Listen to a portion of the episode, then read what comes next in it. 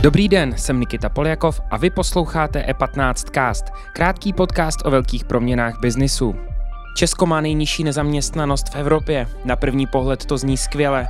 V dlouhodobém hledisku to však přináší problémy rozvoji biznisu a produktivity práce. Jak situaci řešit? O tom dnes budeme mluvit s Jaroslavou Rezlerovou, šéfkou největšího agenturního zaměstnavatele v zemi, společností Manpower jak může někdo diktovat podnikateli, zaměstnavateli, kolik čeho má, jak mít, to, to je přece jako nehorázný. Nejprve ale přehled krátkých zpráv.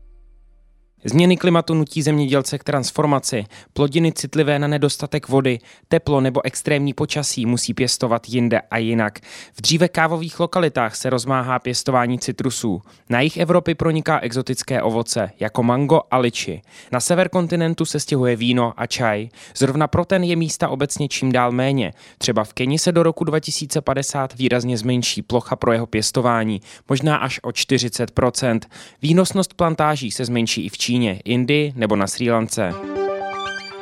Google si sáhne hluboko do kapsy. Historickou pokutu mu vyměřili ve Francii. 12,8 miliardy korun zaplatí za to, že se nedohodl s vydavateli zpravodajství, kterými s obviněním přišly společnosti Apic, SEPM a agentura AFP. Technologický gigant s nimi údajně odmítl jednat o jejich obsahu. To zaujalo antimonopolní úřad, který se rozhodl záležitost prošetřit a nakonec udělil nejpřísnější pokutu ve svých dějinách. Podle rozhodnutí úřadu musí Google s vydavateli komunikovat. Evropská komise plánuje rozšířit emisní povolenky. Nově by jim měla podléhat silniční doprava nebo vytápění budov. Opatření je součástí balíčku Fit for 55. Ten má přijít s úplnou revizí systému vydávání povolenek. Největší změny čeká oblast dopravy. Kromě silniční se uvažuje i o té námořní. Jakým způsobem by měly být povolenky vydávány, ještě není jasné. Jisté ale je, že doprava v důsledku výrazně podraží. Celý návrh Brusel představí tento týden.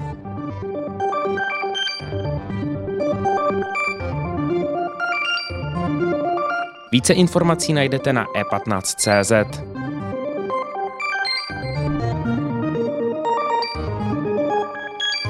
Teď už tu vítám Jaroslavu Rezlerovou, ředitelku největšího agenturního zaměstnavatele v Česku, společnost Manpower.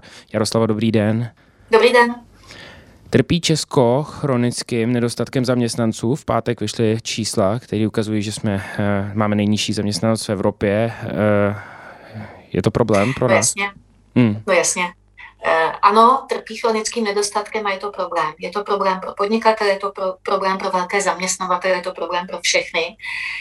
U nás se děje taková zajímavá věc. Ta původně hodně výrobní ekonomika v posledních deseti letech eh, se posouvá do mm-hmm. oblasti služeb. Když se díváme na vývoj poptávky po jednotlivých skupinách eh, zaměstnanců, po typech profilů, jsme se dívali na staťák a ukazuje se, že dramaticky narůstají pozice specialistů, lidí do eh, služeb a že to naráží už teď na limity trhu práce. Takže v České republice máme, myslím si, strukturální problém, máme demografický problém a máme i problém, řekla bych, legislativní, protože hmm. trh práce je i legislativně velmi neflexibilní. Mm-hmm. Podle ekonomických teorií to má jasný dopady, recruiting lidí je stále komplikovanější, vidíme to na, v práci a je tam ušla produktivita, kterou bychom mohli vytvořit, kdyby nás tady bylo víc. Jak se z toho vymotat ven podle vás?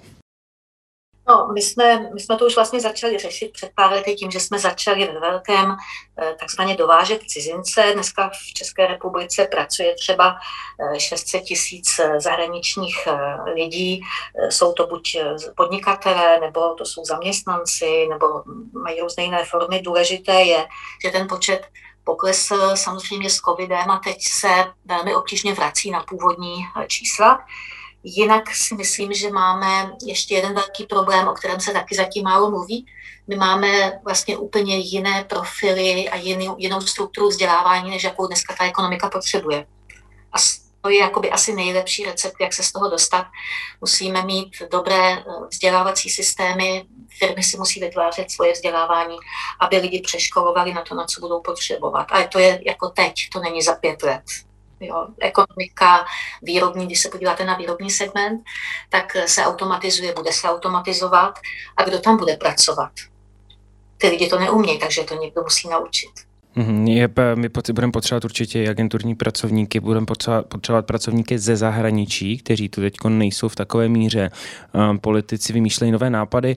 Co říkáte na to, že by se měl omezit podíl dočasně najímaných agenturních pracovníků, který, který navrhuje sociální demokracie? No. To je, to je socialismus, jako promiňte, to, to je jako socialismus jak může někdo diktovat podnikateli, zaměstnavateli, kolik čeho má, jak mít, že to, je, to je přece jako nehorázný.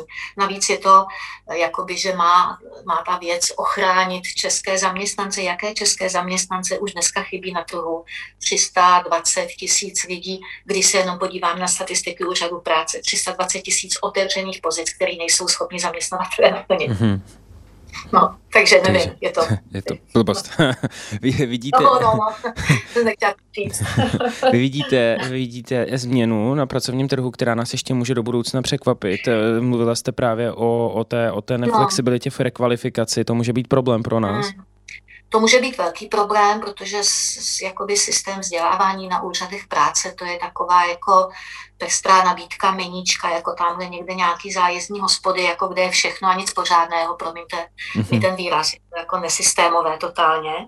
E, další věc, která nás překvapí zcela určitě, e, teď se definitivně skončí všechny ty antiviry a podpora zaměstnanců, kde pořád ještě nějaká část lidí byla držená vlastně uměle, protože to dotoval stát. Oni se objeví na trhu práce, ale otázka je, jestli pro ně bude nějaké uplatnění. A třetí věc, která nás určitě překvapí, eh, bude se restrukturalizovat a bude to mít určitě dopad na trh, jenže všichni si za covidu, a teď mluvím o zaměstnancích a kandidátech, všichni si za covidu uvědomili, že potřebují jistotu. Pracovní jistota je dneska největší jakoby motivační eh, věc pro mm-hmm. zaměstnance, víc než, víc než plat třeba, nebo na stejné úrovni a jestli ta pracovní jistota nebude, tak lidi tu práci nebudou chtít. Že my máme ten trh ještě ke všemu takový jako zamrzlý z pohledu kandidátů. Mm, já, e, já si to všímám vlastně i, i v, v mediál, na mediálním trhu. E, ta, ta, ten covid asi přinesl opravdu nějaký jako e, nějaký posun v hodnotách zaměstnanců, to znamená od, od řekněme, finančního hodnocení ke, ke stabilitě. To asi bude pokračovat, předpokládám bude a je to určitě jednak o stabilitě, jednak o tom, že spousta lidí najednou zjistila, že se jim nechce chodit každý den do práce, že by chtěli třeba víc flexibilní pracovní dobu, že chtějí mít víc volna, že možná nechtějí pracovat pět dní v týdnu, 8 hodin denně. Takže jako přednost budou dostávat určitě nabídky práce, kde bude aspoň nějaká flexibilita, kde si lidi budou moct víc řídit jakoby volný čas a všechno tohle to bude samozřejmě na vrub toho, jak se s tím zaměstnavatele budou umět vypořádat, že stát jim v tomhle samozřejmě nepomůže. Jako sociální demokracie, která teď chce zkrátit pracovní dobu o dvě a půl hodiny týdně, no to je jako směšný, že to jako vůbec nedává smysl. Jaroslava, díky moc za váš čas a přeji vám pěkný den. Děkuji pěkně. Naschledanou. Díky za pozornost. Tento podcast můžete poslouchat každé všední ráno na všech streamovacích platformách a na webu e15.